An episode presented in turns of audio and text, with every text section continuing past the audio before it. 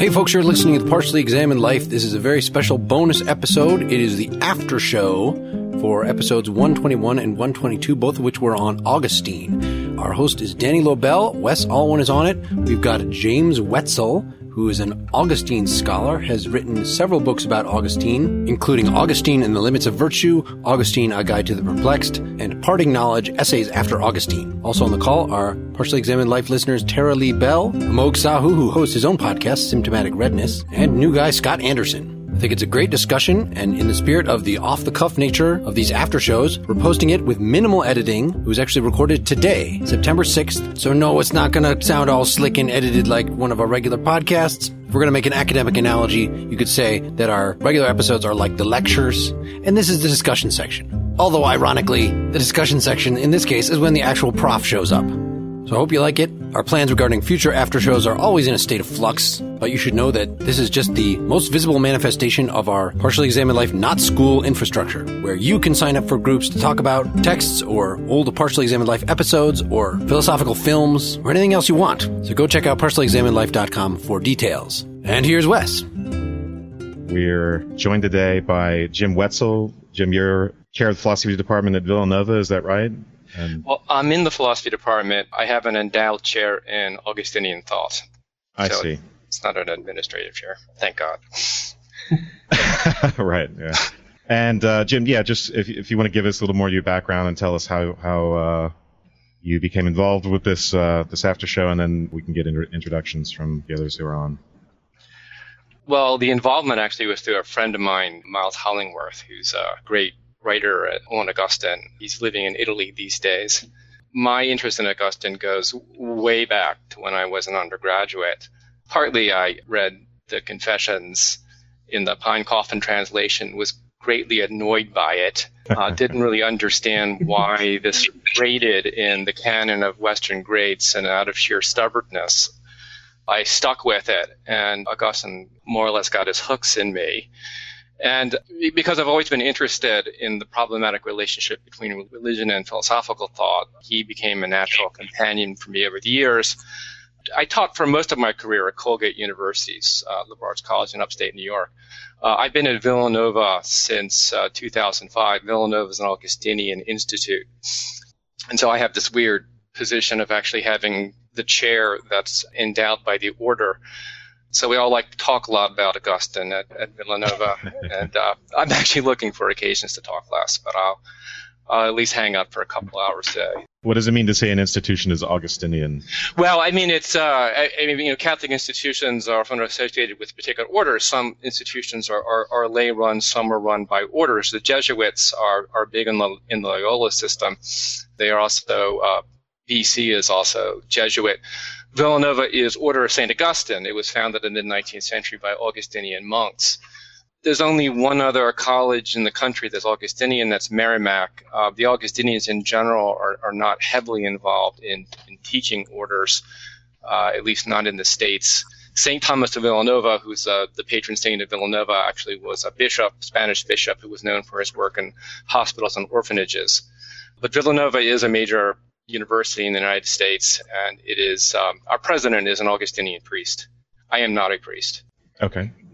All right. So should we have everyone else briefly introduce themselves? I will start, and I'll just uh, I'm Wes Alwan, obviously with the uh, podcast, and I just get brief introductions from everyone else. Sure. I'm Amogh, and uh, I'm a undergrad at the University of Toronto studying philosophy. Great. Scott. Uh, hi, I'm Scott. I'm here in St. Louis, Missouri. The first time on one of these. Um, I have, in my wretchedness, no credentials to speak of. Are you in an Augustinian apartment or? Uh, Terra Leigh? Yes, my name is Terra Leigh. Well, I guess my old church was pretty Augustine influenced, although not Roman Catholic. It was Anglican. And I just studied philosophy on my own, and I guess this is like my maybe my third after show, something like that. All right, Danny, I'm gonna I'm gonna turn it over to oh. you. Uh, I'm Danny Lobell. I've been hosting these after shows. I'm a comedian. I'm into philosophy. I host a podcast called Modern Day Philosophers, where comedians talk philosophy. I'm a fan of the Partially Examined Life.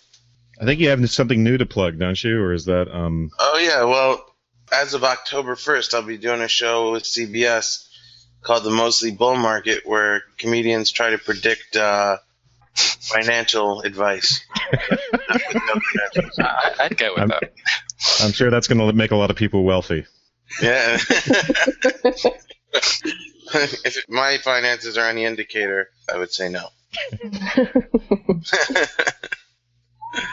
but uh, the fact that it got a big laugh from everybody is good. Just so it makes me excited. Augustine, let's jump into it. What do you think?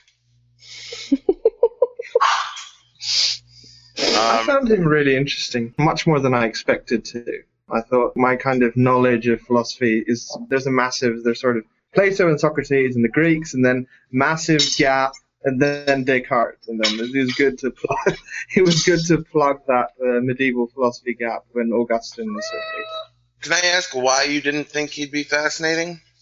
I it was more prejudice than anything. It was about oh well, you know, is this is uh, when we do sort of the intellectual history of that period. The way it's sort of told to us is that oh, there are all these fuddy-duddy religious people who had basically sort of like God-centric metaphysics, and we shouldn't read them because Descartes more important, basically. Uh, but obviously that's wrong. But you know, it was good. Uh, I got started with Augustine rather than Anselm or anyone like that, and I'm, I'm happy that I did. Yeah. And what were other people's impressions? I've always had a soft spot for Augustine. I think partially because I've always really gotten guilt in in like a way not even in the way that like I think non-religious people are like, "Oh, you have a lot of guilt," but in the sense of like wanting to take responsibility for myself and being sort of shocked at how few people want to take responsibility for themselves. By the way, you Um, do have a vote for Jesus sticker behind you, so I would I think know, isn't that great? a guy I who's talking about the inner Jesus might be a little bit more appealing to you. yeah, no, I love that. Prevent range fires as well. Yes. But I've always had a soft spot for him. I think also because I have sort of a, a perverse, like, whatever the current cultural trend is, I just sort of like fighting with people about it. And so since secularism is definitely sort of the dominant thing in the Pacific Northwest, I just sort of like to, it You're sort of drives me even further towards the religious side. You're a counterculture girl. You know, that's uh, yes. it is like a counterculture. It's interesting because I've talked about this before on my um, modern day philosophers podcast about how like counterculture used to kind of be like rejecting religion, rejecting God, and like, and now that's become so like mainstream that like counterculture now is kind of being like, let me check out this God stuff. You know, it's Yeah. flipped in that way.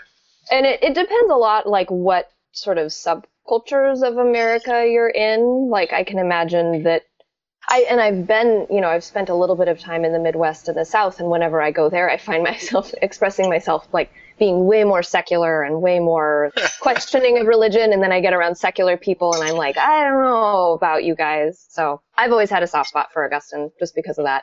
I can relate to that. Being um, cool. We got one surprise, surprisingly pleasant, one that knew that she would like it and had a soft spot. Anybody? Uh, anybody in the other camp? I don't know about another camp. I will just say that um, I think a sentiment that was kind of echoed on the on the the proper podcast. I was quite surprised with how modern and how relatable much of it it sounded. Yeah, me too. I found like a lot of it really kind of spoke to me. Uh, what? Well, let's start with you. What specifically did you feel was very relatable, Scott? Just generically, I kind of expected it to sound a lot more of kind of arcane, kind of like the pear tree kind of stuff that no one would really, you know, relate to. Now, I, I expected it to, you know, most of the examples to be in that vein, and whereas a lot of it really focused on what people really do feel is what they miss the mark on today, and you know, Christian uh, language for it, particularly around sex, of course, and you know.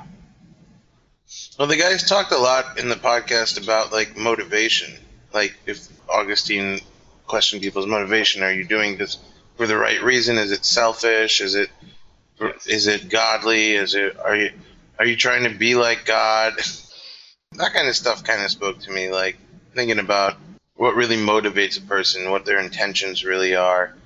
Two people could do the same action, but with com- completely opposite intention, and and you don't know.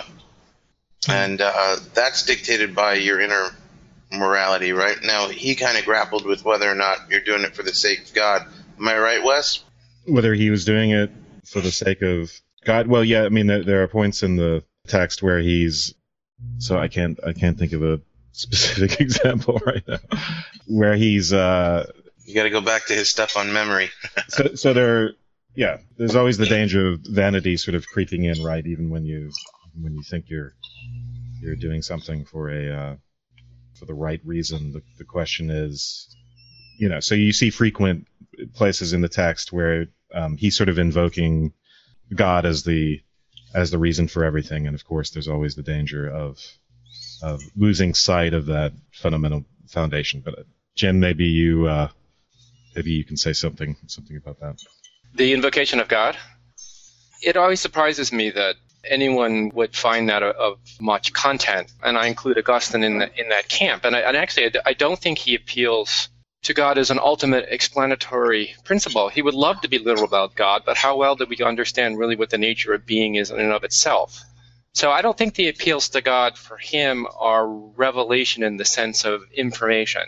He really writes with the awareness that in the deepest way he's still learning the meaning of his own words. And God is really that sense that he always has something more to learn. I mean, he is a great psychologist. I, I don't mean that in a sense that you know he studied psychology, but he was very aware of the complexities of human emotions and their contradictions. And what was unusual about him for his day, and he sets the agenda for medieval philosophy, the way that we conceptualize the history of philosophy in the West, though I think that's grossly misleading in his case. He's really a late antique philosopher. And the philosophy he's inherited is basically a Romanized form of Stoicism, where the goal in life is to get it together to the point where what's most important in your life you have an absolute hold on. He found that a very attractive ideal for most of his life, uh, and he came to think ultimately that it was impossible and that it was undesirable. And you'll notice in the Confessions, he's really quite preoccupied with grief. And actually, this came out in some of the podcasts, which I really, by the way, like. But I didn't listen to, to I didn't get a chance to listen to all four hours. But what I did hear, uh, I really found really quite fascinating. And, and he is actually struggling actually to affirm grief within human life in a way that I think is highly unusual for his time, where our liabilities as human beings to love what it is that we in, will inevitably lose fragments the self in ways that we will never put together. And our imagination for thinking that we can put it together is actually worse than the grief itself. And so there's a kind of an unresolved or, or open quality to the emotional life that Augustine very much um, is in favor for. That's why, although he's a religious figure, he has resonances in, in writers like Dostoevsky, Beckett. I mean, he really has an appeal that tends to defy our usual desire to divide the world up into confessional lines secular, sacred, Christian, non Christian.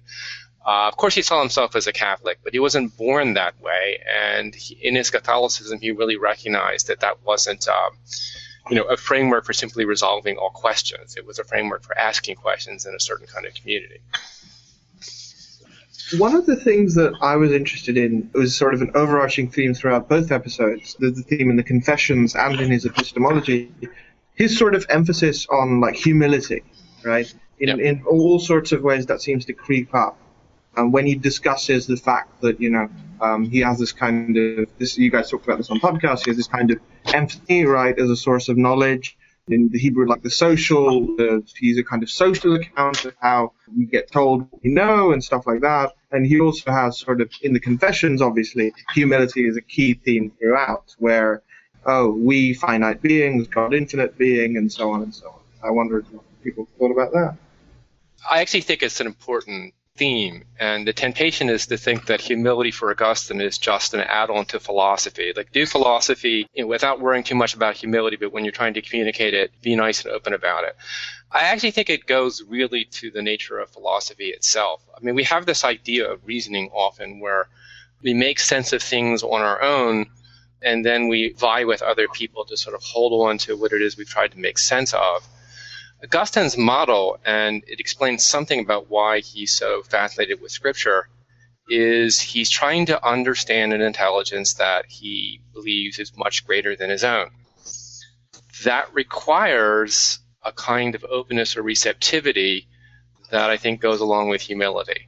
So, I mean, when he says that to the, he, he says that about his relationship to the Platonists. You know, they have a great, they have a lot of intuitions and insights that are profound, but the cultivation of humility as a virtue is not foremost. And that doesn't make them less intelligent, but it does mean that the way that they're going to use their intelligence is going to be much more limited than if they had taken the virtue of humility seriously. Well, I want to talk, Jay, what you were talking about a little earlier about Augustine was the attachment, how it makes no sense that humans attach themselves to things that they'll ultimately lose. Because that's like an idea that I I can relate to in my own life. Right. Because I have dogs, but I also have a tortoise. And the dogs are much more affectionate, obviously, than the tortoise. I don't think I'm shocking anyone when I tell you it's easier to get attached to dogs than a tortoise. But the tortoise is going to outlive the dogs probably by about four times their lifespan at least. And sometimes I wonder, like, maybe I should stop being attached to these dogs. Maybe I should really just do everything I can to just attach myself to the tortoise. You know, because it just makes more rational, logical sense than setting myself up for massive heartbreak. I always see it as like planting little emotional mines in your life. Like a dog's lifespan is what between 10 to 16 years. So my either in 10 or in 5 or 6 years from now, I have planted a, an emotional mine in my life that is going to explode and it's going to be horrible. And it's completely illogical and irrational that I would set myself up for grief in that way. But a little bit to what Jay was touching on Augustine saying, we will never understand that, right? You can't understand why we do that. When we create, what was the word you used, Jay? We create what to deal with it?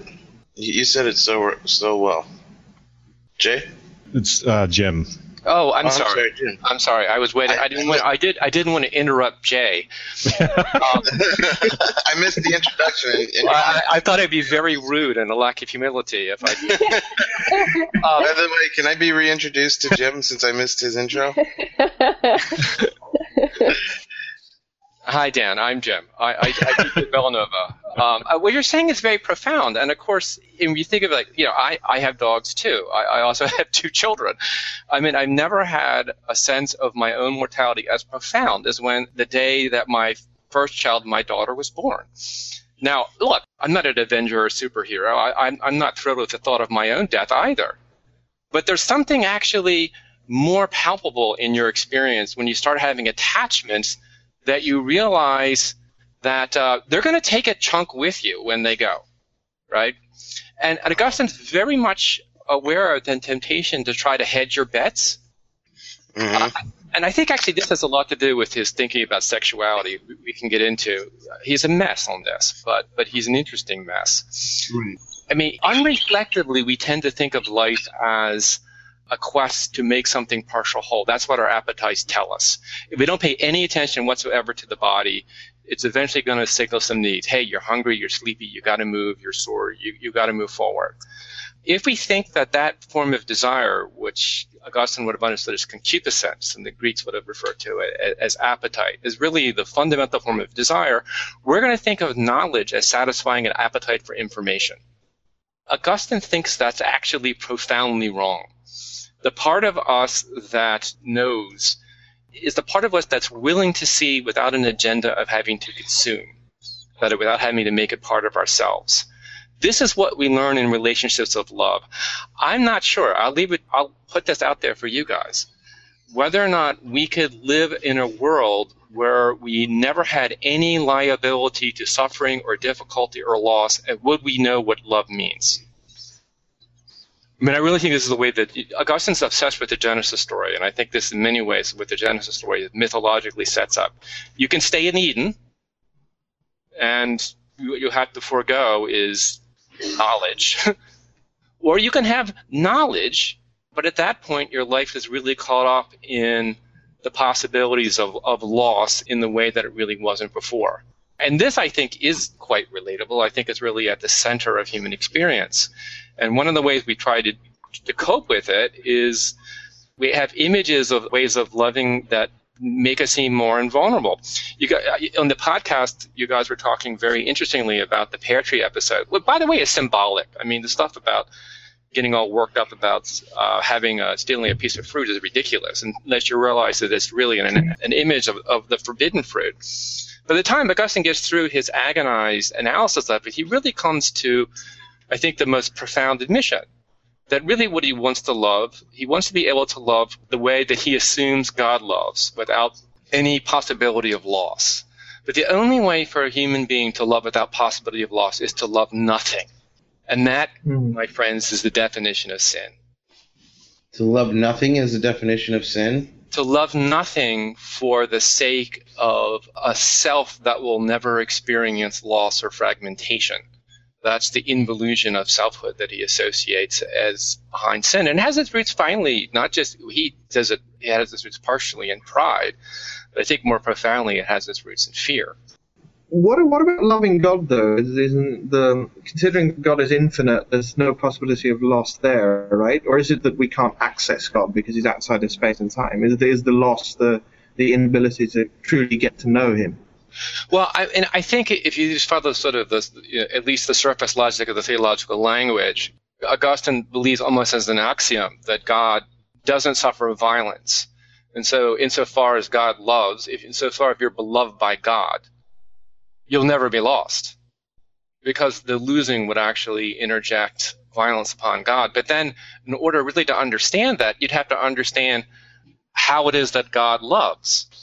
And Augustine's only image of that is through the incarnate God, uh, who he really insists in the confessions that elsewhere had real emotions, real grief, real difficulty, real anxiety, real pain, real suffering, and real death. Hmm. So our imagination for power, I think from Augustine's point of view, is really childlike you know, when it comes to love God. That doesn't mean we don't have the imperative to love God, although actually it's an imperative that's within us. It's not something that somebody gives from the outside.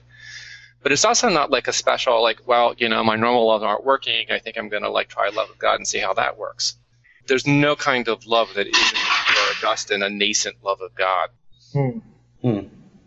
It's interesting that Augustine comments on the different moral attitudes to the same thing, right? So when we see knowledge as a property, um, as something to accumulate or to possess or something like that, then it's uh, wrong. But if we see knowledge as a means to the infinite or something like that, then it might be more useful in that sense.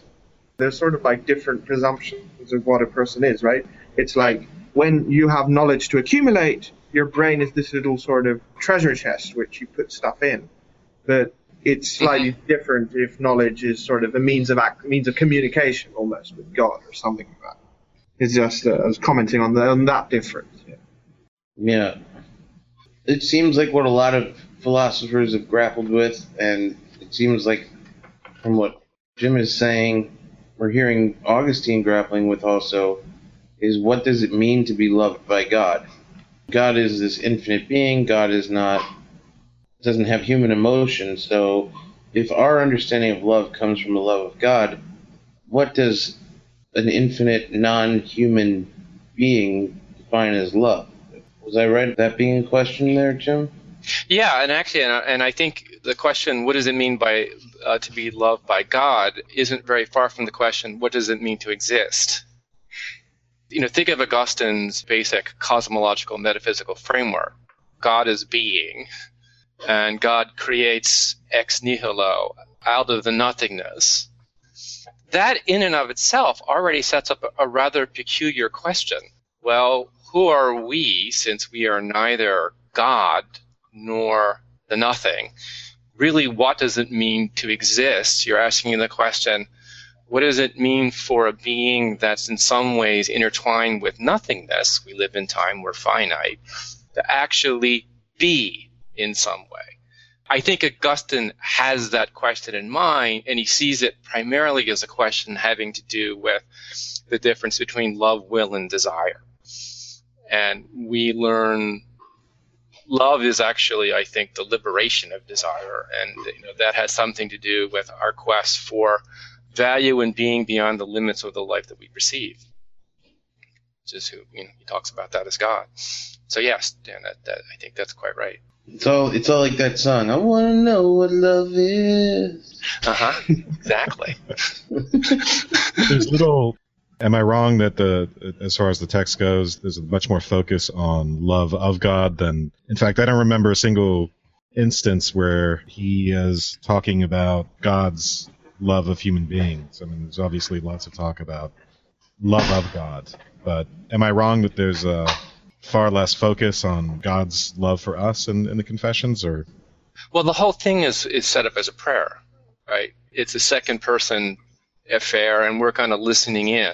We're invited in in an interesting way uh, at nine, and then weird things happen in the later books. But he is voicing his soul's love and desire for God, and what we need to be looking for as his prayer, his confession unfolds, is in what sense can we imagine that he's getting a response?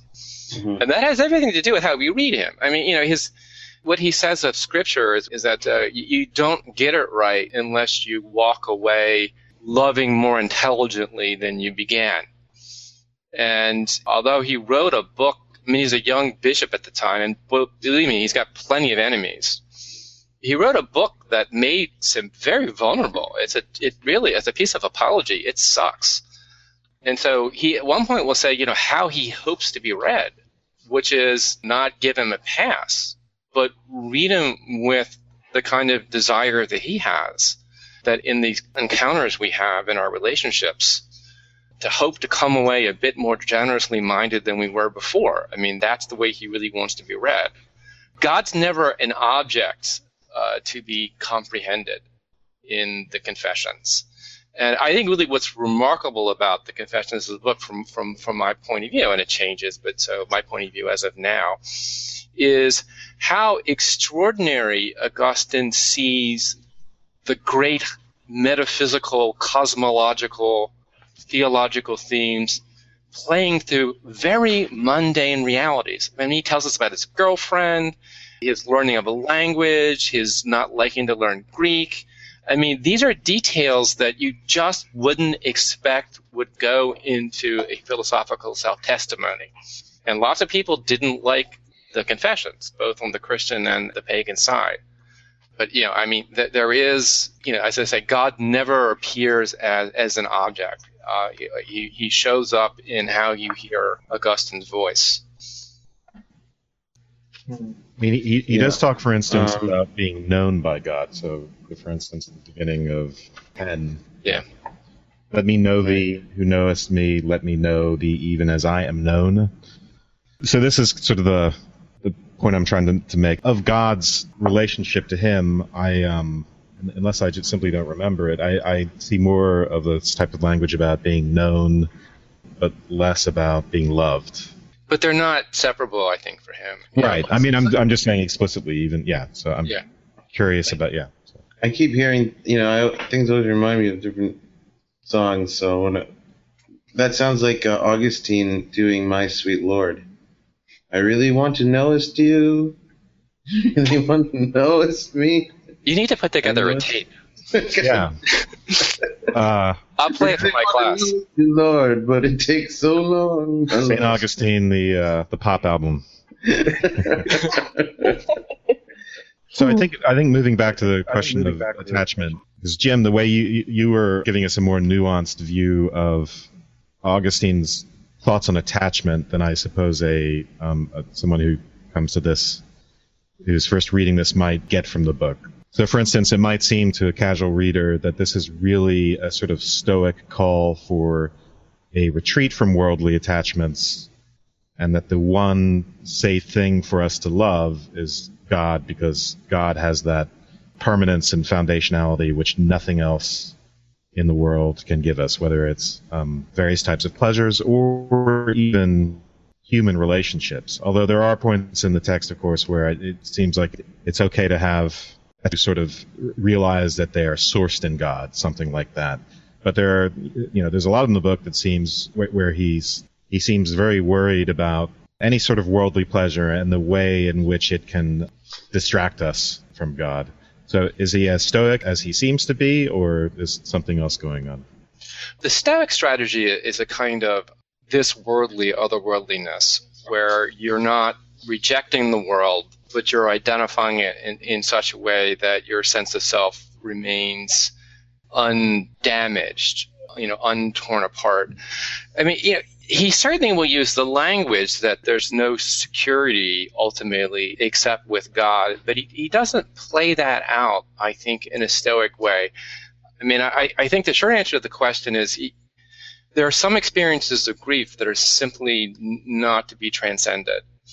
And the Confessions is remarkable for the amount of times it really focuses on the experience of grief, and, and they're very different you know, I, I, think the ones that come immediately to mind for me are, are the, the, scene in book four where he grieves for an un, uh, a friend that he never names, and actually he's very hard on himself. That's actually failed grief. There is the short but incredibly important passage in book 10 when he talks about sending his lover, his basically his wife, the mother of his child, back to Africa. That has a huge impact on, on him. And then there's the grief for his mother. Now, I mean, you know, he's going to say that the life that we have now isn't ultimate, but he's going to insist that doesn't make it important. And, and I think there's some things about it that are irreducible, irreducibly good. That scene with his mother.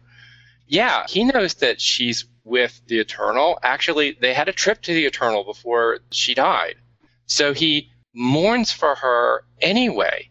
Does that mean that he less faithful to God? No, not at all. It means that he recognizes that the conjunction of human and divine, even in its most intimate way, doesn't overwhelm and simply turn the human into something that's eternal. So I'm, you know, I mean, this is where I think his his Christianity is, is, is, really important, not as a series of dogma that he applies when he's puzzled about things, but as a reminder that the symbol that his, that his tradition picks for intimacy between human and divine is not of a supernatural humanity.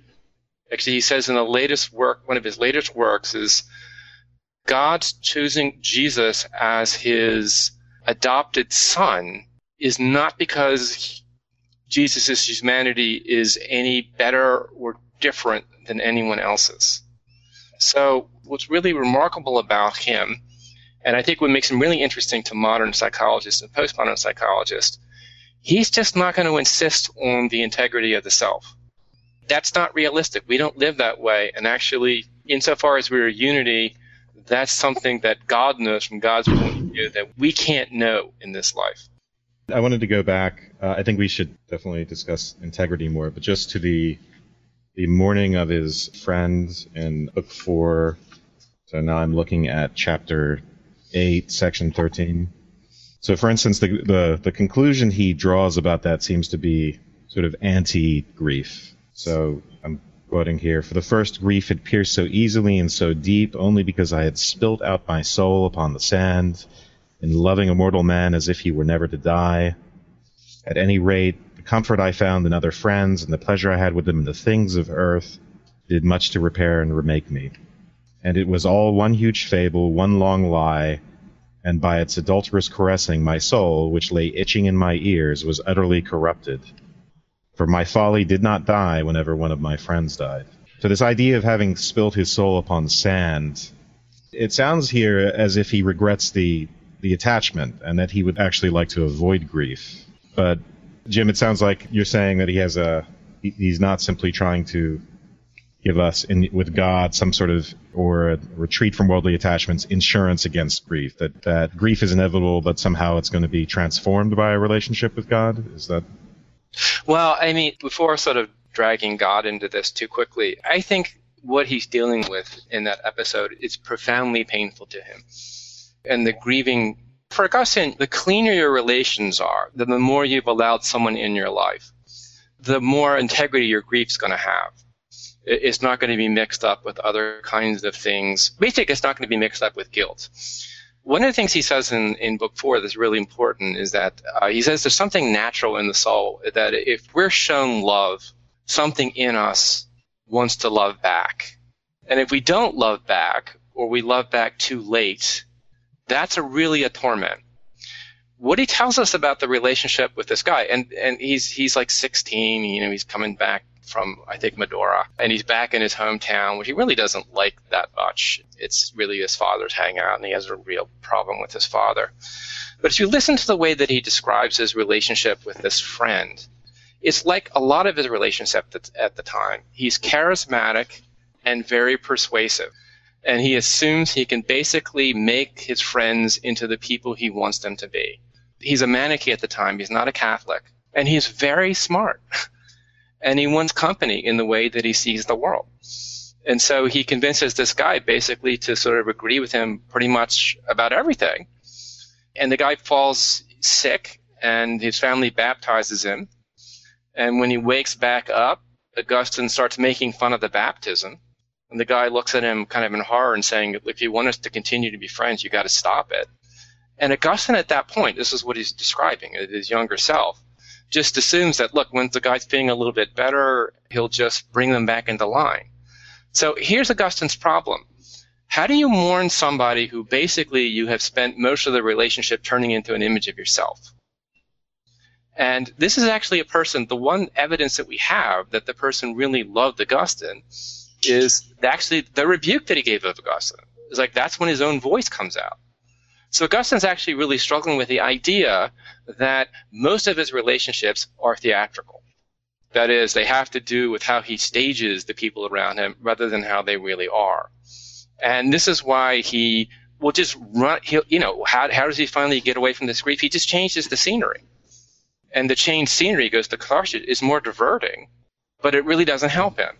So the grief becomes something actually that it, it's offering him a truth but his worry is, I think the way a lot of, you know, sometimes people worry about this, his worry has been so locked up in himself that he really hasn't noticed other people.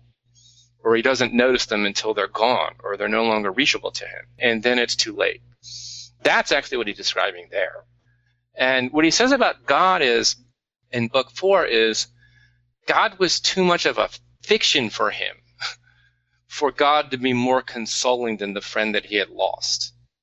And actually, this is important. I mean, Augustine's really aware that, honestly, there's no way around it. Our views of God are fictional. They all are fictional. It's just that some fictions serve better than others at certain points in our life. And in this one, he had nothing really to return to. He had no, you know, he can use this language of, you know, God's eternal and never loses what God loved, but he has really, an understanding of what power would have that sort of enjoyment is too corrupted really to help him in this situation. So he's not trying to get beyond grief there. He's actually trying to understand it. He, sa- he says that at this point his life had become a great question, a magna quaestio. And he takes that question into everything that follows in the Confessions.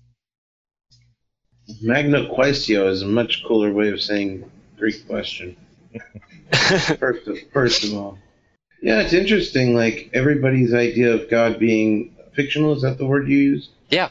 Uh, Jay. No, I'm just kidding, Jim. Uh, hey, I'll go with Jay. yeah, but there's also something that unites everybody's understanding of, of God, which is also fascinating.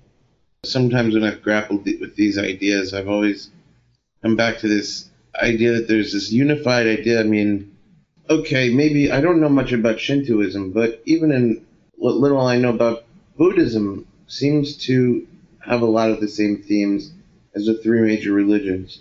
Whether it's a monotheistic religion or not, the idea of what God or gods are remains very much the same, right? The only difference being if you can attribute some physicality to God or not. But the un- understanding of what God is, what God does, it seems to me, in my limited understanding, that it's pretty universally accepted as the same kind of thing. Am I wrong in saying that? Well, what's your understanding of the universal understanding? Uh, well, Terra, what do you want to say? Sorry, before I answer that.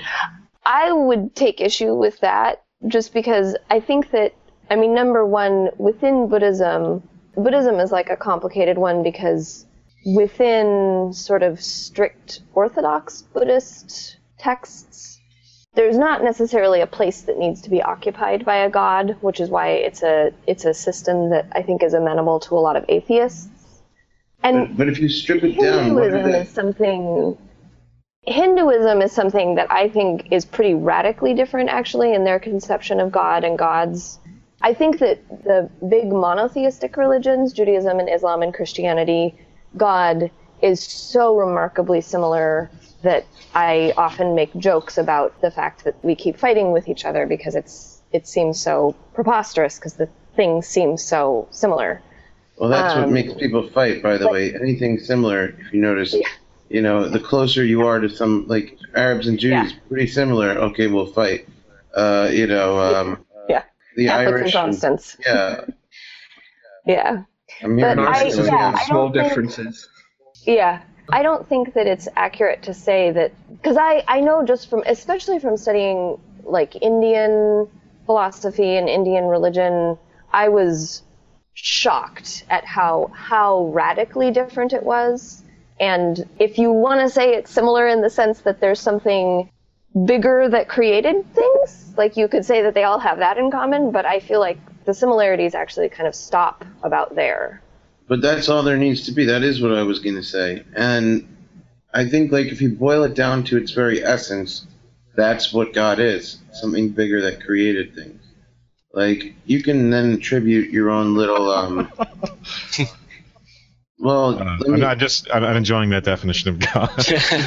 Something bigger that created things. but that is that is God. That is the essence of what God is. Then you can put your little add-ons, you know, or uh, I think God's the bigger that created things, and you know He hates the Amalekites. You know, you can add your little to it, you know, but but really you're working at the same core, you know. But uh, the essence, the core understanding that the whole universe seems to have to God is to relate to this big invisibility, sometimes represented by a statue, but still the statue isn't the God. You know, it's still this big invisible force that created. It's a big invisible creator. That's God. Then, like I said, you can put your accoutrements to it. You know, you can customize God uh, based on what works for you. But that is the core essence that we're all on. on nobody's saying, you know what God is? God is feathers. Not if you're some kind of uh, pantheist, right? I mean, I, I'm I'm not that familiar with uh, pantheism, but I don't know if you want to say something like, you know, oh, it's just a metaphor for like the totality of things that exist in the world. Then, in some sense, he's the creator, right? Because he is everything. But creator seems to imply that there was one time where there was this creator guy, and then uh, there's a time after that where there's this thing that he created. And if you identify God with everything, those two times just collapse into one. Right. Yeah, I feel like the question of intentionality is really important. Like, not all religions throughout human history have agreed about. Well, yeah, I mean, not all have had exactly a creator the way the monotheistic religions conceive of a creator. That's like the watchmaker, you know, in, in that older, it's like a large intelligence that is intentionally going about making something that's definitely not something that you find universally in religions. I feel like, especially in like older, localized shamanistic religions, like there was probably something which mushed some stuff together at some point, but I feel like the conceptions are so, so different that I often, I sort of like recoil at even using the term God to talk about all of them because I, I feel like we automatically we cast everything that we look at in the light of the Judeo-Christian conception of God when we start using that word. And I feel like some of them are so radically different that it doesn't really hold up very well. I don't remember why we started talking about this though. What did this have to do with Augustine? I, like I think how he was relating episode- to yeah. Jim was talking about how all types of God were fictions, and then Danny was riffing. oh, yes. Yes. Okay. Mhm. Yes. Well, I mean, and Augustine actually at the beginning of the Confessions has a really unsettled notion of God, right? I mean, the soul is made to, well, praise God, though I think that word is going to be misleading in this context. Garry Wills translates laudare, uh, the Latin for praise is appraise. Our soul is basically built to understand the good that's beyond conception but there's never any congr- there's never any harmony between who we are and what we're judging. So it's not mm-hmm. entirely clear that. And this, when I say that God's a fiction, of course, I don't mean fiction in contrast to literal truth. I mean the way in which there's certain forms of truth seeking that inevitably are going to require some imaginative capacity from the truth seeker. And Augustine is relating to a creator God Dan, I do like your uh, definition though, a big thing that creates things and hates the Amalekites. I'll, I'll try that at, at some point. But but Augustine's creator is, and the and the metaphor is, there's just a mismatch. I mean, how do you invite God within the house of your soul? I mean, it's just a disastrous, you know, attempt to fit.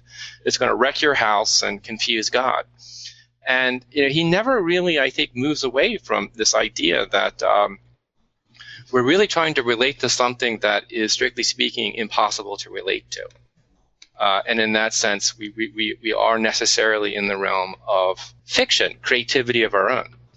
Uh, That's an interesting move because I always, I mean, this sort of relates back to what we were saying about Stoicism.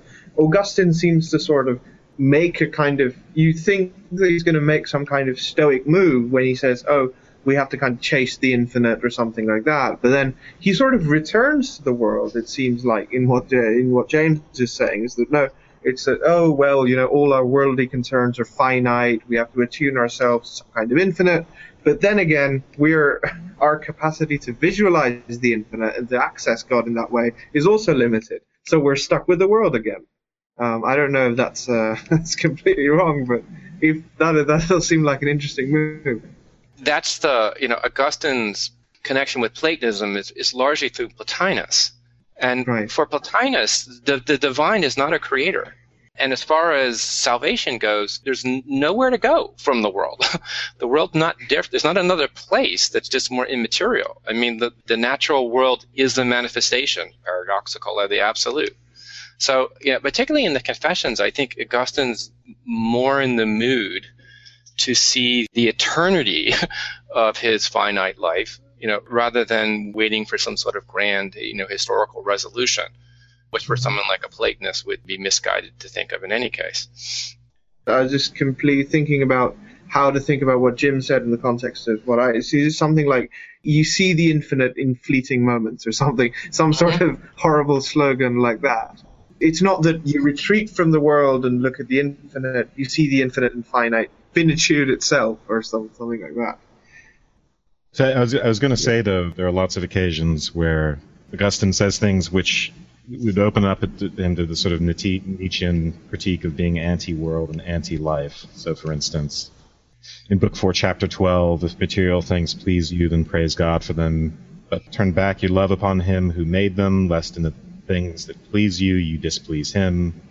If souls please you, then love them in God, because they are mutable in themselves, but in Him firmly established. You seek happiness of life in the land of death, and it is not there. This idea, and the whole idea of pleasure seeking being a sort of land of death is is recurring. So again, for instance, in book six, at the end of chapter eleven, these things went through my mind, and the wind blew one way and then another, and tossed my heart this way and that. Time was passing, and I delayed to turn to the Lord. From day to day I postponed life in you, but I did not postpone the death that daily I was dying in myself. I was, I was in love with the idea of happiness, yet I feared it where it was, and fled away from it in my search for it. The plain truth is that I thought I should be impossibly miserable if I had to forego the embraces of a woman, and I did not think of your mercy as a, as a healing medicine for that weakness. So the reason why I'm bringing bringing this up is because there's all sorts of strong language that Augustine uses against pleasure, um, against sexual pleasure, and then the question is why. And I think there's a sort of Blame the um, Catholic sustained Church. argument in the, in the confessions for that. And ultimately, the answer is integrity. So the answer is about being, you know, scattered to the winds versus being a unified self. So, for instance, so in Book mm-hmm. 10, Chapter 29, for by continence we are collected and bound up into unity within ourselves, whereas we have been scattered abroad in multiplicity. The scattering abroad in multiplicity is when we are focused upon worldly pleasures. That to me is an interesting and really profound argument for because you might think, and I think especially today, contemporary re- readers will be less sympathetic to what seemed like aversion to the body, pleasure, aversion to worldliness. There's a, uh, it seems like there's a real argument here. I blame it all on the Catholic Church. I really do. I think it's just uh, they all grappled with this idea for so many years of, you know, whether or not you can enjoy sex.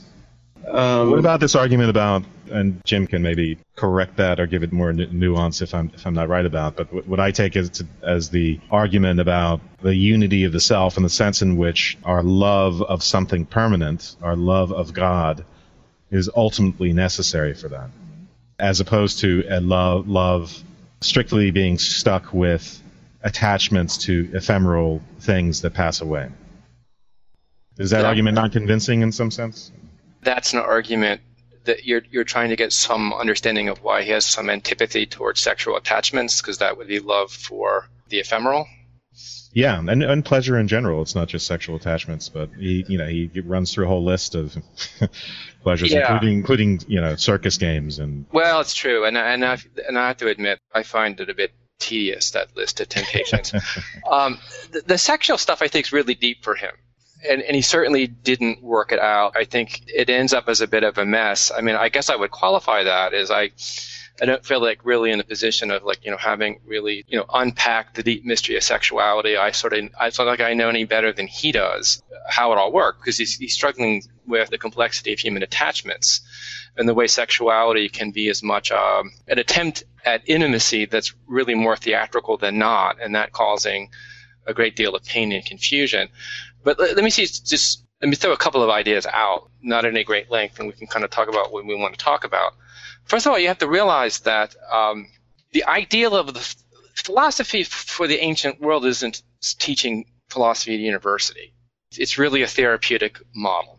And the therapy is basically the world sucks and it's going to screw you up, and you really need a training so that you actually can live with some kind of integrity, decency, and insight in this world.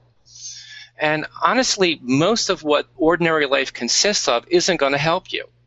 So there's already an ascetic imperative for the philosophical life. Like the idea that you shouldn't spend a lot of time with with your sexual life and your family life was simply like you're not going to have a whole lot of time for reflection or contemplation if that's what you're all caught up in.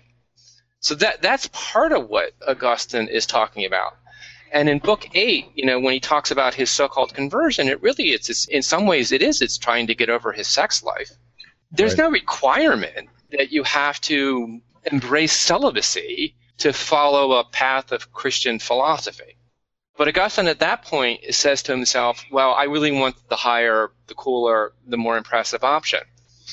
and at the beginning of book eight, when he says that he is almost there, you know, he's got the more or less the right conception of the eternal, he's got Catholic friends, he's over Manichaeism, he's, you know, pretty much ready to walk away from his life as a professor.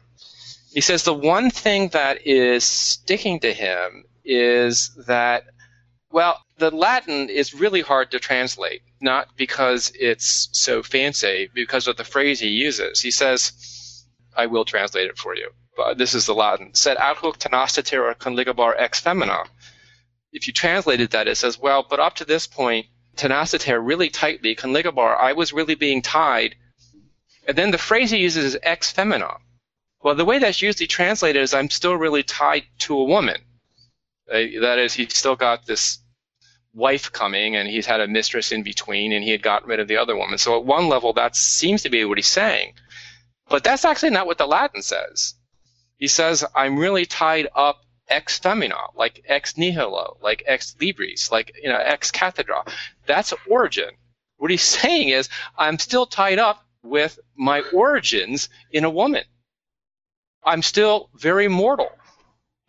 But at this point, he is yet to discover, and he won't until the end of the book, what God's relationship to mortality is all about. Right now, he thinks of it as an antithetical relationship. And everything about sexuality reminds him of his ties to mortality. And he thinks at the beginning of book eight, that's what's standing in his way. By the time he finishes book eight, I think he has a different picture. But that sexuality, it is, it's, yes, it's an antipathy toward the body in the sense that the body is this partial thing, always needing to be fed and cared for, that eventually dies no matter how much you take care of it. That seems to be an obstacle to understanding something eternal, right? But that's actually, I think, not where. So the idea that you then just go for something eternal and leave the, the temporal behind is, in human life, practically speaking, only a negative ideal because the eternal doesn't present itself like another object on the table. It just means you're going to try to devalue everything that you normally love. Augustine came to think of that. I mean, it's like the whole tortoise dog question that Dan started us out on. It's like, don't not love your dogs because your tortoise lasts longer. Right? I mean, do we love our kids because if, if you knew ahead of time that one of your kids is going to live 10 years, the other one's going to live 50, would you put all your time into loving the one that's going to live longer? because somehow or maybe that you should focus on the one you have less time with. That actually tends to be what we normally do. And for Augustine, that's a real spiritual intuition. That's the part of us that knows that really what's of value is really being veiled by time. But we can't get to that value simply by being resentful that we live in time. It, it, it seems like though for him we have to again transform those attachments. So it's not just the body attachments, the sexual and bodily pleasure that's dangerous. It's it's attachments to souls to souls as well. You know, again, if souls please you, then love them in God because they are immutable in themselves, Right. but in Him firmly established. And that strategy, again, for dealing with grief and loss seems well. Again, it's it's it's still a question to me whether he's arguing for a retreat from those attachments, or if you know, as this what I just read seems to suggest, you transform those attachments through your relationship with God. No, I, I think that's right. But like like say in, in the in the arena of sexuality, the transformation he's talking about, I mean to put it really kind of concisely, is moving from having partners which are objects of appetite to moving to having a partner which is really an object of contemplation. Hmm. So and, and the problem with look, it's not like appetites aren't bad, they're just blind. Right? So an object of appetite could always allows for substitution. So he sends his wife to Africa, and she really was a wife for him. And he says to himself, "This is just about lust." So he picks up with another woman, which must have been, frankly, hell in the household. He's got his 13-year-old son, his mother, and he's let the mother of his son go back to Africa, and he brings another woman into the household. I mean, that I wouldn't have wanted to be in that household. But really, what he comes to understand is look, as we move to this transformation, we actually start seeing people, not simply seeing them as substitutable means for gratifying our sense of wholeness, or rather, unreflected sense of wholeness. At the same time, you, you see people for what they are, you see their beauty. You're also going to be reminded that, that this is not a position of control. So you are opening yourself up to liability, to, to vulnerability, to loss. But this is where the faith comes in. I mean, you know, love of God, as I, I've been I've been trying to say, is is really not love of a peculiar kind of object. It's becoming to understand the part it, that's in you that has the courage to see things as they are, which has primarily to do with their beauty, but it also has to do with understanding that you know their beauty in in an arena where you can't simply fix things and turn them into objects of, of use and appetite. That's his real struggle when it comes to women you know why I think he's so screwed up in that case is that he really firmly distrusts his attachments to women. That they overwhelm him. He finds it easier, I think, relating to men because, frankly, he's he's able to vie and outdo them on professional terms. With women, no. I mean, there's just something more basic about truth that they convey to him, and, and honestly, it freaks him out. So this sort of whole thing about seeing the kind of loving God in the in the right kind of way is really means you don't want to love God, you want to love beauty or the infinite or something like that. And we talked about transformation of attachments. Is it that you reorient yourself with respect to people, like you, tr- you change your attitude towards things, right? You tr- you don't treat people as a means to an end. I don't want to say you, you treat people as ends in themselves, as that makes it sound a bit uh, say sound a bit Kantian, but Yeah. uh, as souls, I guess might be a better way to say it, right? As sort of beautiful souls or something like that, as infinite souls. Yes, I mean, what does it mean to say, see, Jim, you were saying this love of God is related to seeing things as they actually are. Is, uh, and I wonder what that means is exactly. Is it to see them? Is it to see people as ensouled? Or I, I also thought, as Amogh did in sort of Kantian terms, is it to see people as having their own autonomous subjectivities and respecting that as ends in themselves as opposed to means to gratification? What is it that we are uh, we are seeing more accurately or more more honestly? I, yeah, I mean, you know, that that question to me is sort of the philosophical struggle. But I think seeing people as different is really at the heart of that. And the As not replaceable substitutes for our appetitive. Yeah. Okay. we're, we're individuated expressions of the divine. Mm. And so when God becomes Jesus, it's not a, some kind of like Kant thought, some sort of universal principle of humanity that gets exemplified in Jesus. No, no, actually, it, it was this particular person. He lived, he died, he's gone. And if you want to understand, like, well, boy, it would have been more effective if you had sort of gone more universal in that. Well, I mean, you know, here I think in really understanding and coming to see the differences around you, loving one person well actually helps you to love other people well. And there is really a sense in which it doesn't get caught up in too narrow a vision. But yeah, I mean, I mean, we were talking before about, you know, notions of God and, and, and whether they're the same and whether they're different. You know, that's a hard one. I mean, I do tend to think there's two pulls within the psyche for fulfillment. One is more impersonal and one is more interpersonal. Augustine tended to translate the impersonal stuff into the interpersonal stuff. That's why his conception of logic is of knowledge is so tied up with the conception of love. Love for him is actually a way of seeing. It's a way of seeing things that are that simply haven't been turned into some kind of private possession Hmm. that ultimately feeds a self that's an illusion. We don't exist other than in our relationships to being. So trying to sort of turn those relationships into something that are possessible and controllable is ultimately self-defeating.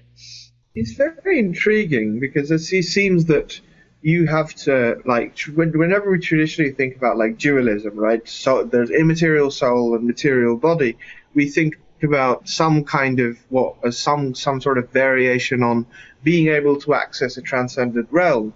Yeah. And he seems to sort of invert that in a certain kind of way, where our material practices, the way we go about our lives, can allow us to access the soul through our sort of, I don't want to say, our sort of mode of being in the world. Mhm. Yeah, it's that again it makes it sound kind of existential, but uh, it's, uh, Well. it's, uh, That's fair. yeah, that is an interesting connection. I mean, it's like sort of existentialism in a way. It's sort of, I always thought about that as being radically other to Augustine, right? With all this talk about ground ungroundedness and you know, oh, there is no God, and we have to sort of change our way of life constantly. But there seems to be he seems to be sort of uh, to, uh, sort of going on cer- some existentialist themes. well, you know, Um, Camus, Camus wrote his dissertation on Augustine. So yeah, there does seem to be a connection there. I mean, I know that there are like existential Christians, like people like Tillich and so on. I didn't expect to see it, you know, Augustine, but it seems to be there. I have a sort of a question, I think, for Jim. So first off, I am sympathetic. I think I'm more sympathetic than most modern readers to Augustine, but I, I do think that your reading of him is maybe a little bit more generous than I would be willing to grant him in terms of his relationship to women. Sure. And I'm sort of, I was sort of curious because I hadn't thought much about this until listening to these podcasts. I mean, I know like within feminist circles, with especially within Christianity, there's a lot of concern over Augustine, and I've always sort of understood him as being he sort of was a turning point in in the attitude towards women within the church. That's been the understanding I've sort of encountered. But I was suddenly curious about what the sort of situation was in terms of women. I know I know a little bit about women in the Roman Empire, but like what his I don't even I want to say like angst, like in like the German sense, like this really deep almost terror at women and what women do to like his his need for sex is clearly disturbing, really disturbing to him, and what it does to him and the need that it meets is quite disturbing to him. But that seems to have really touched a chord in the world that he was in and in the Roman Catholic Church. And I was kind of wondering, do you know anything about what was going on historically that he did touch such a chord or that he did contribute so much? I would say that he contributed to a really anti woman culture within the church. I think that the misogyny has been a great theme within. I mean, great in the sense of big, not in the sense of good. A great theme within the Western tradition of religion and philosophy, and Augustine is certainly part of the story. And it is important that we not give overly generous readings of this tradition so that we become blind to the way that misogyny is actually distorted its capacity to, well, its, its conception of, of, of reasoning itself. And Augustine, I think, in some ways had the misfortune of being insanely influential. Uh, and so everything that he worked out, which he wouldn't necessarily have wanted to be dogma, gets magnified in importance. As far as you know, his misogyny goes, and he has it. And I look, I think the if we're going to like look for really sins to be offended by in the confessions, well, it sure as hell's not the pair. But sending his partner away in the way that he did and the way that he describes it and what he does afterwards. I mean, honestly, what an asshole, right? So Africa I mean, is beautiful. Let's give him that. I mean, there's so much unbelievable wildlife. Uh, the sights are breathtaking. Back Yeah. to you, Jim.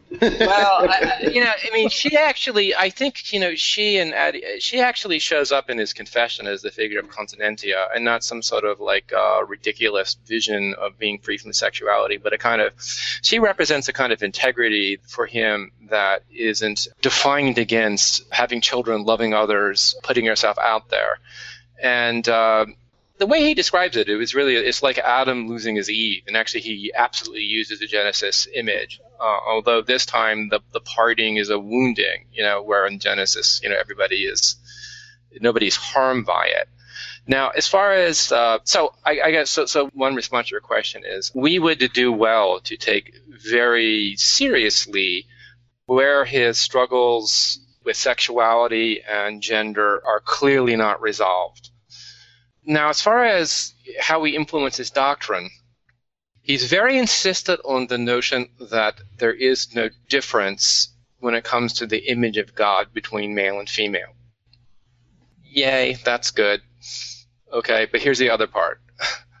First of all, he, he goes out of his way to, I think, give a very distorted reading of Genesis 1 I think it's 127, where you know God created human beings in God's image, male and female. He created them. If you were reading this without a prejudice, you'd say, "Oh, woo, the image of God is both male and female." Augustine's like, "No, no, no. It sort of changed the subject once the male and female are introduced." He still has the idea, uh, and it's very, it's dismally, I think, pervasive, that although human beings um, male and female are equally an image of God, men are more naturally oriented towards the eternal, sapientia, wisdom. Women are more tied to knowledge of changeable things. Now, that has fueled a lot of stupidity. politically and philosophically, historically. What's interesting is uh, Augustine actually, ironically, spends most of his genius finding God in the very thing that he is ambivalent about. because you can say, look, you know, the, uh, I, I, don't know if I'd hold him up as sort of an ideal. Of, he's certainly not a feminist. He wouldn't even conceive. He wouldn't be able to even conceive of that notion. And the way that women, his wife, his mother, play into the confessions is problematic. But also, I don't think you can understand the confessions apart from that struggle. And so, and I think he, he wrings both a blessing and a curse from the way that he has um, tried to understand his relationship to the women in his life. But he's a big source. I mean, you know, he, he's continued, he follows that tradition. I mean, we know what I always found very problematic about the church teaching is the idea of the male priesthood. What is yeah. it about having a penis that makes you particularly geared towards mediating the sacred? Mm-hmm. Actually, Augustine talks about his relationship to women, especially his mother. I mean, the relationship to his mother, that whole scene in Ostia, when they mm-hmm. kind of visit eternity together. That actually is a sacramental moment. And that's the moment when his mother enters into the Trinity. So there are ways in which I think he, I mean, this is a very Augustinian point. We learn the most from that which we think we have decisively rejected. And that's actually very true in his relationship to women in this tie ex femina that he's been struggling with. Wasn't Ostia, wasn't that like an important part of the Divine Comedy? I feel like I, I feel like Dante Dante did something with that with Ostia. Uh, yeah. probably in the Paradiso, which I, I yeah, have read through. Anyway, that's no, that's helpful. I think you're right that you couldn't understand the confessions apart from his relationships to women. That is definitely true. And I had had this thought before that maybe part of the problem for Augustine is, which is, I think you touched on this, he may or may not have wanted to have been turned into the dogma of the church itself. Like he wow. he really was adopted after that and by the church, and that's not necessarily something that was super helpful. But yeah. Regarding your question, it remains interesting to me, uh, or rather, it remains an open question to me whether there's a true contempt for women or if he has this kind of hatred of women causing him to sin in some sense, you yeah. know, of the woman being in a, sense, a path to either sin or damnation or yeah, I think that's true. I think he, like a lot of religious people, though, if he's like, he strikes me as somebody who, if you were to say that to him, hey, is it women or is it the way that women lead you to sin? His official answer would be, oh, it's the sin, it's the sin, it's definitely the sin. But in practice, he comes off as very hateful of women. And I feel like you can say officially, I hate the sin, but.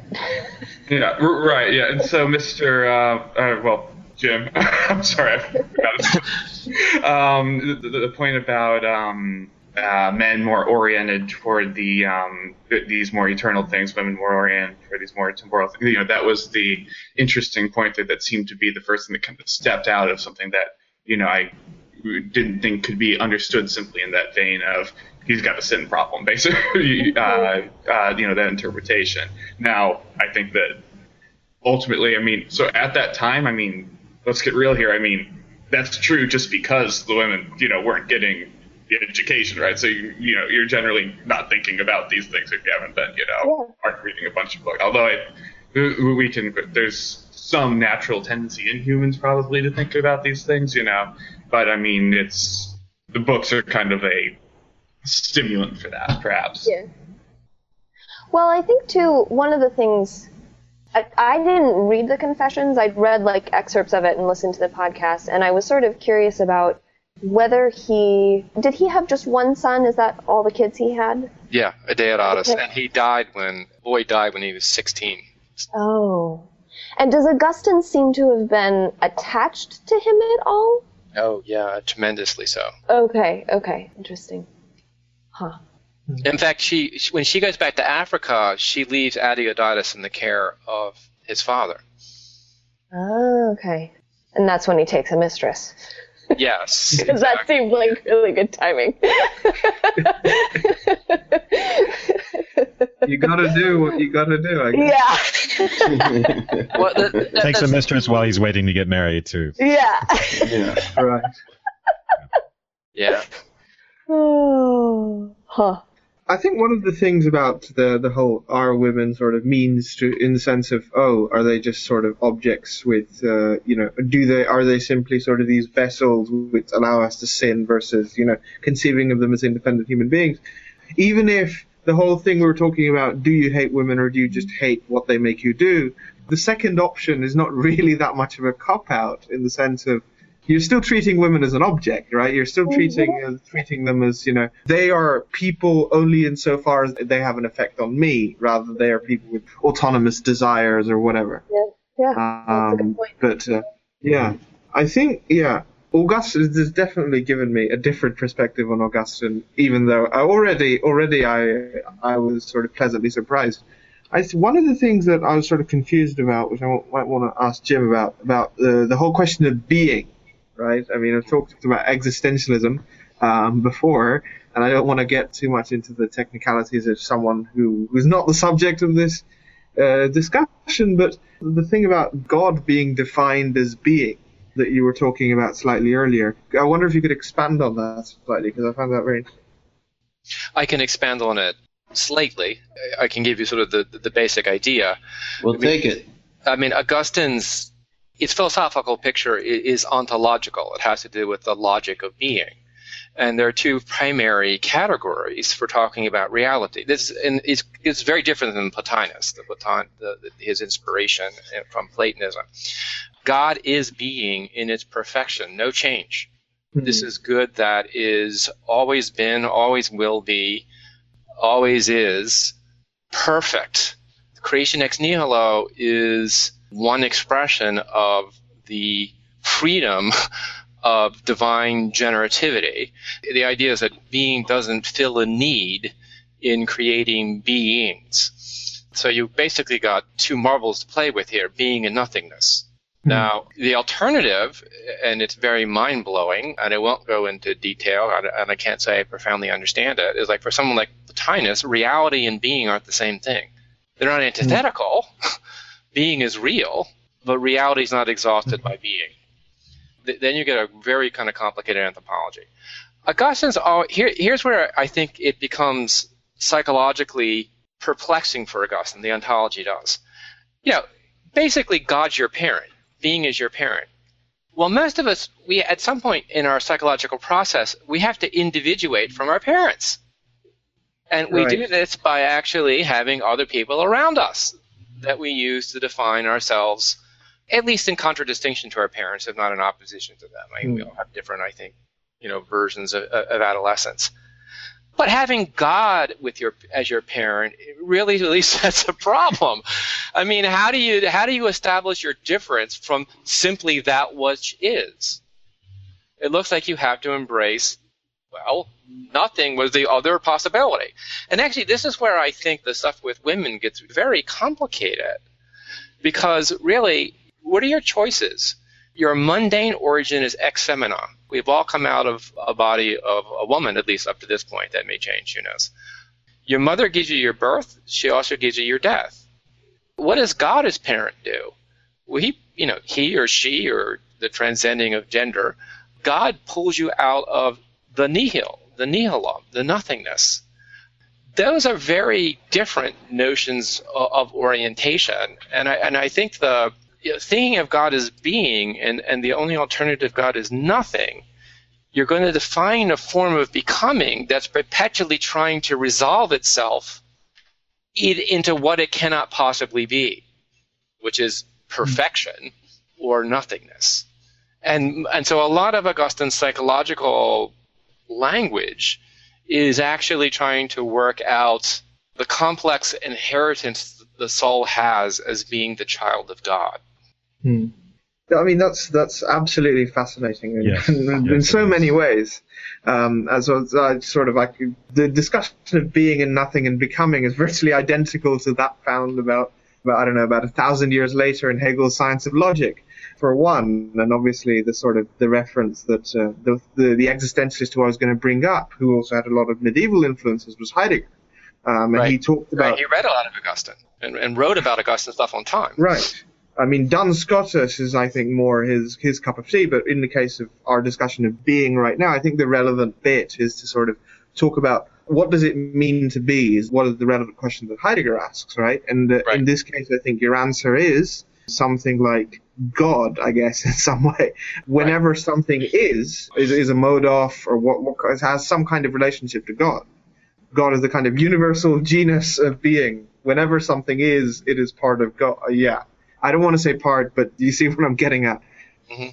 But the reality, I think, in this in this sort of broader ont- definition of being, what you called where you when Plotinus distinguished between the reality and being, I think what we mean is being is reality in the broad sense, in the broader sense. I mean, Mhm. in the sense of like being is the most general possible thing for some like it's, it's the definition of what all things that, that all things all entities have. I mean, I I, this is the kind of Heideggerian circle that I'm getting into, but I, I'm sort of gesturing at what Augustine might have to say about these questions. hmm Yeah, it's maybe maybe not a hole that we want to get into right now, but it's certainly one of the think- most fascinating areas of Augustine for me.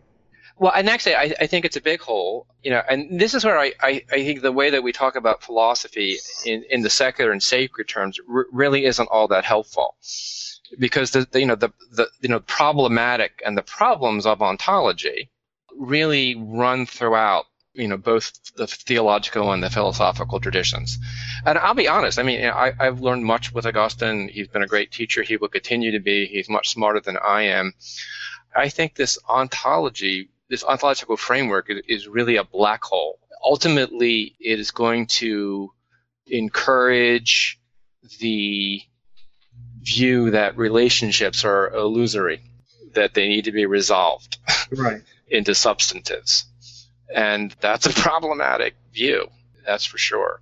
I sorry, I, did, I didn't quite understand what you meant by relationships would have to be Well, I mean, you know, resolved into substantive. Well, so what is? Well, for Augustine, God. What is not God? Nothing. What's in between? Something that would relate, would establish a relationship between being and nothingness, becoming. But what Right. is becoming becoming? Well, being or nothingness.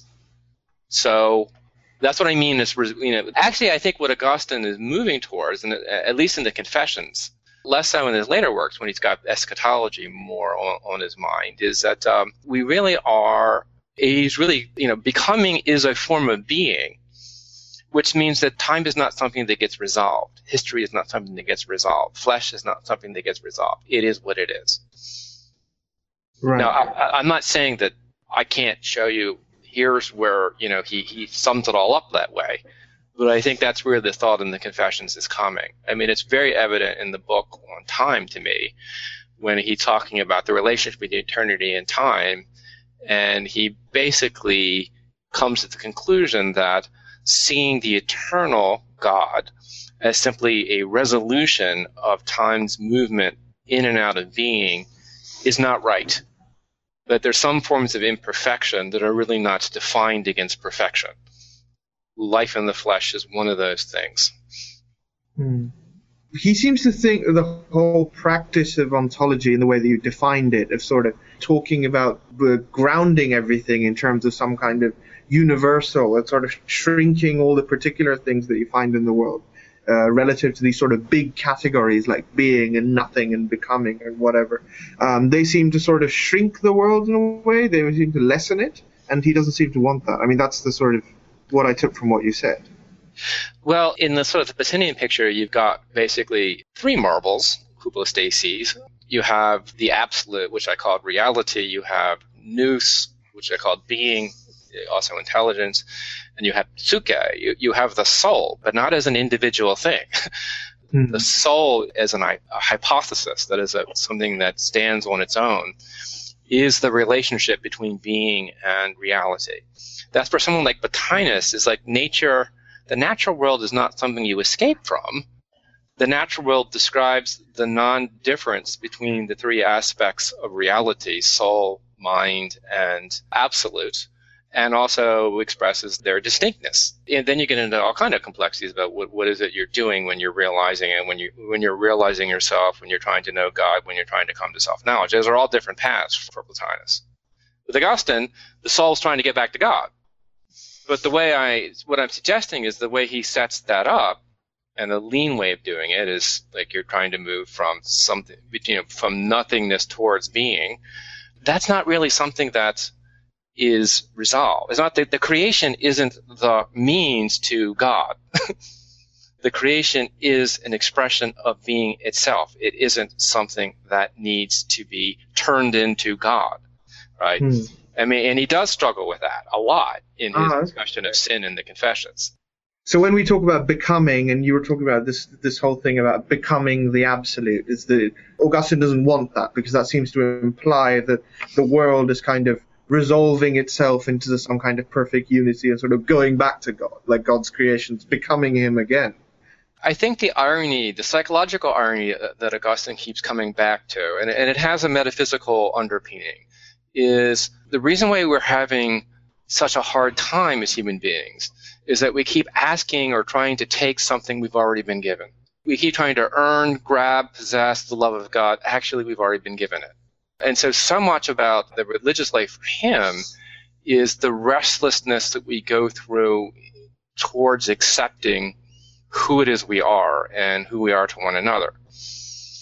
I mean, I can give you one, I think, really stunning example, and, it, and this is where you really have to keep in mind his family life. When he uh, struggles in book eight with because his two wills, you know, one a will to celibacy, the other a will to no thank you celibacy. The resolution that he gets when he hears the Tolle lege voice, the voice of the child, which is significant, it's the voice of a child, which takes him, encourages him to pick up the book of the apostle and open up and read. And he reads Romans 13 to 14, uh, and I'll, it's the second part that's important to him put on Jesus Christ, your dominum, your master, and make no provision in the flesh for its lusts. And the assumption there is like, oh, God finally gave him the willpower not to have sex. I don't think so, actually, because the trope that he uses to explain his peace of mind is one of illumination. He said a lux securitatis really filled his soul, a light of security, of peace. So there's an illumination there. So what does he know that he didn't know before picking up that verse? And I think the answer is, well, you've been struggling with this idea that you think that you need to have the power to relate to other human beings other than through your flesh's desire for completion. That is, other than through your own selfishness, for lack of a better conception, although it's not ultimately a good conception of the self.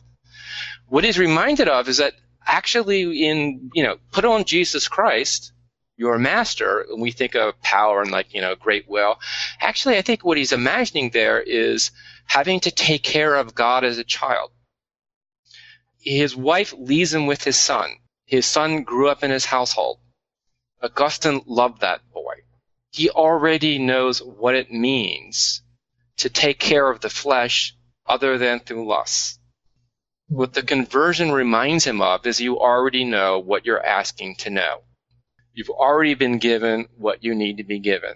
Becoming is not an exile from being, it is. That's what I think is really very much he is trying to work out through the confessions. That idea. And it corresponds with the fact that, look, he did not want to be a priest. He wanted to live a quiet life on his own. When he gets back to Africa, after he only spends, he doesn't like to travel. I don't blame him. I mean, traveling in the ancient world was dangerous and uncomfortable. He only spends about five years outside of Africa. I mean, they're big five years. They're in Rome and Milan.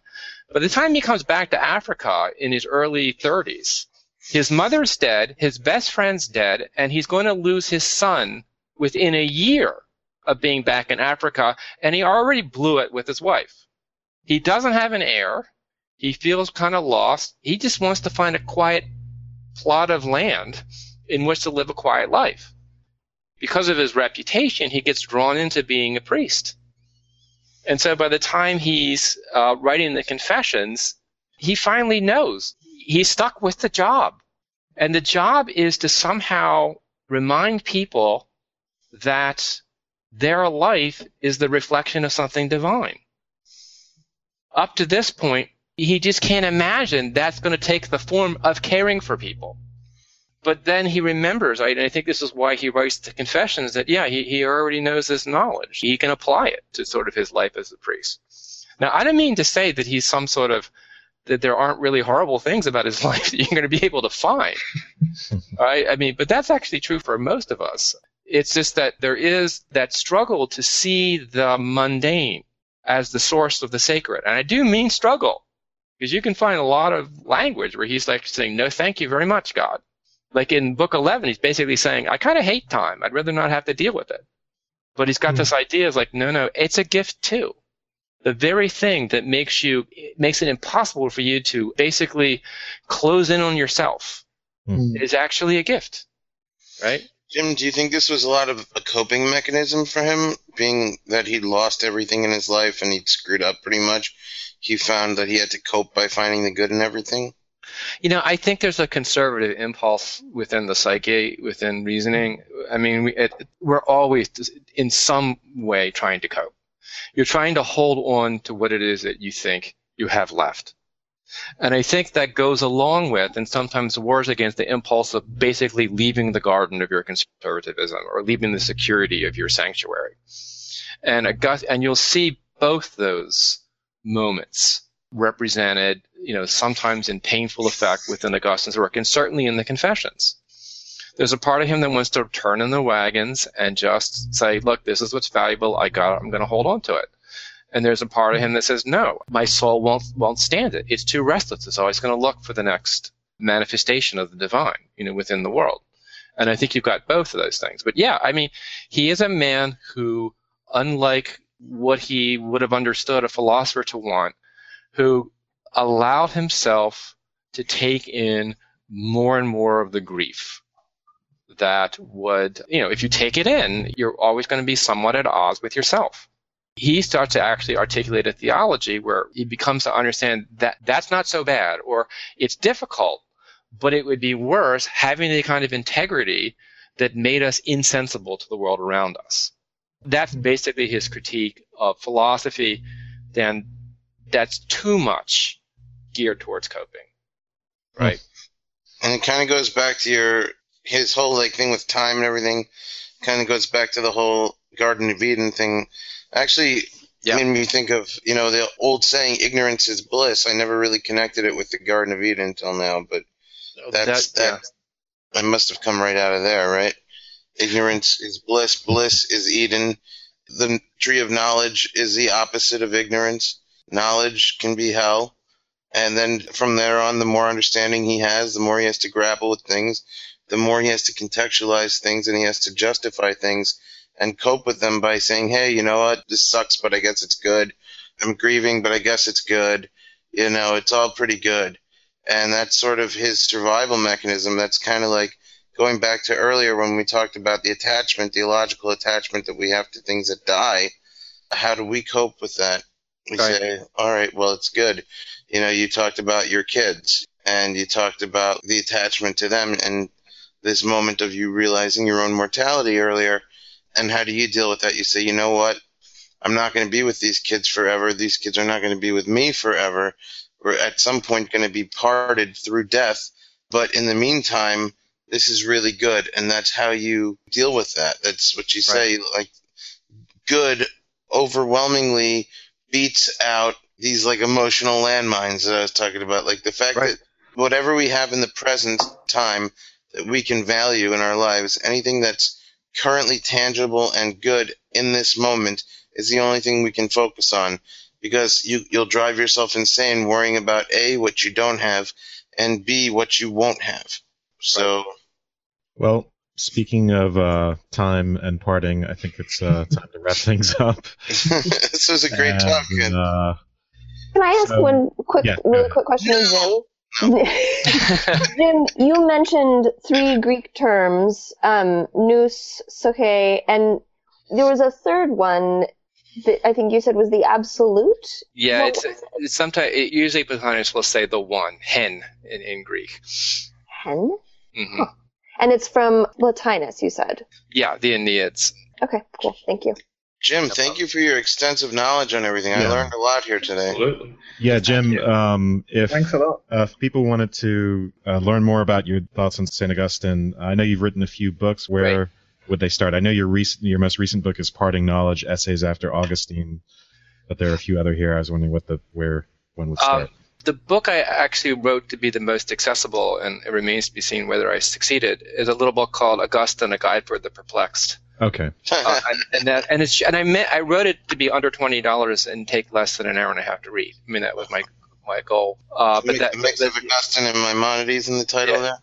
well, the series is a guide for the perplexed. I didn't have much of a choice on that, though I like it, and and I think it fits Augustine pretty well. And yes, I, I'm sure they took it from Maimonides and didn't pay him for it. I, I bought Well, I it. will, I, I've got it right here, and I must say it was a good buy. Oh. Oh, wow. And Amogh, by the way, you have a uh, podcast as well. Is that right? Oh yes, yes. Um, it's uh, but it's um, it's not something I wanted to plug really. But Oh, you don't want to plug. Do it okay. anyway, Amogh. Come on, peer pressure.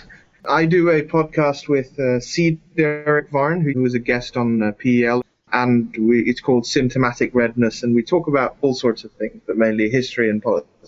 Oh, I Symptomatic should have let him not plug it. Huh? That was a real downer. Huh? Yeah, and so I, I didn't come on with the explicit intention of plugging. I was more. well, I I was imagine back drinking for the in- Hayek after show. I'm sure we'll check it out. That, that sounds interesting. Wes, thanks it for, again for everything, Yes, thank you, Wes. and uh, uh, looking Yeah. forward to the next Um, episode. Can we get a spoiler on what's coming next?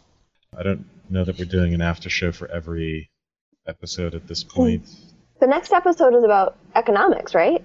Yes. Cool. That's interesting. Yes. I like that. It's going to be uh, Hayek and uh, Amartya Sen. So I'll, ha- I'll have to tune into that for my uh, to prep me for my new podcast, the Mostly Bull. Uh, that's Market. right. Yeah.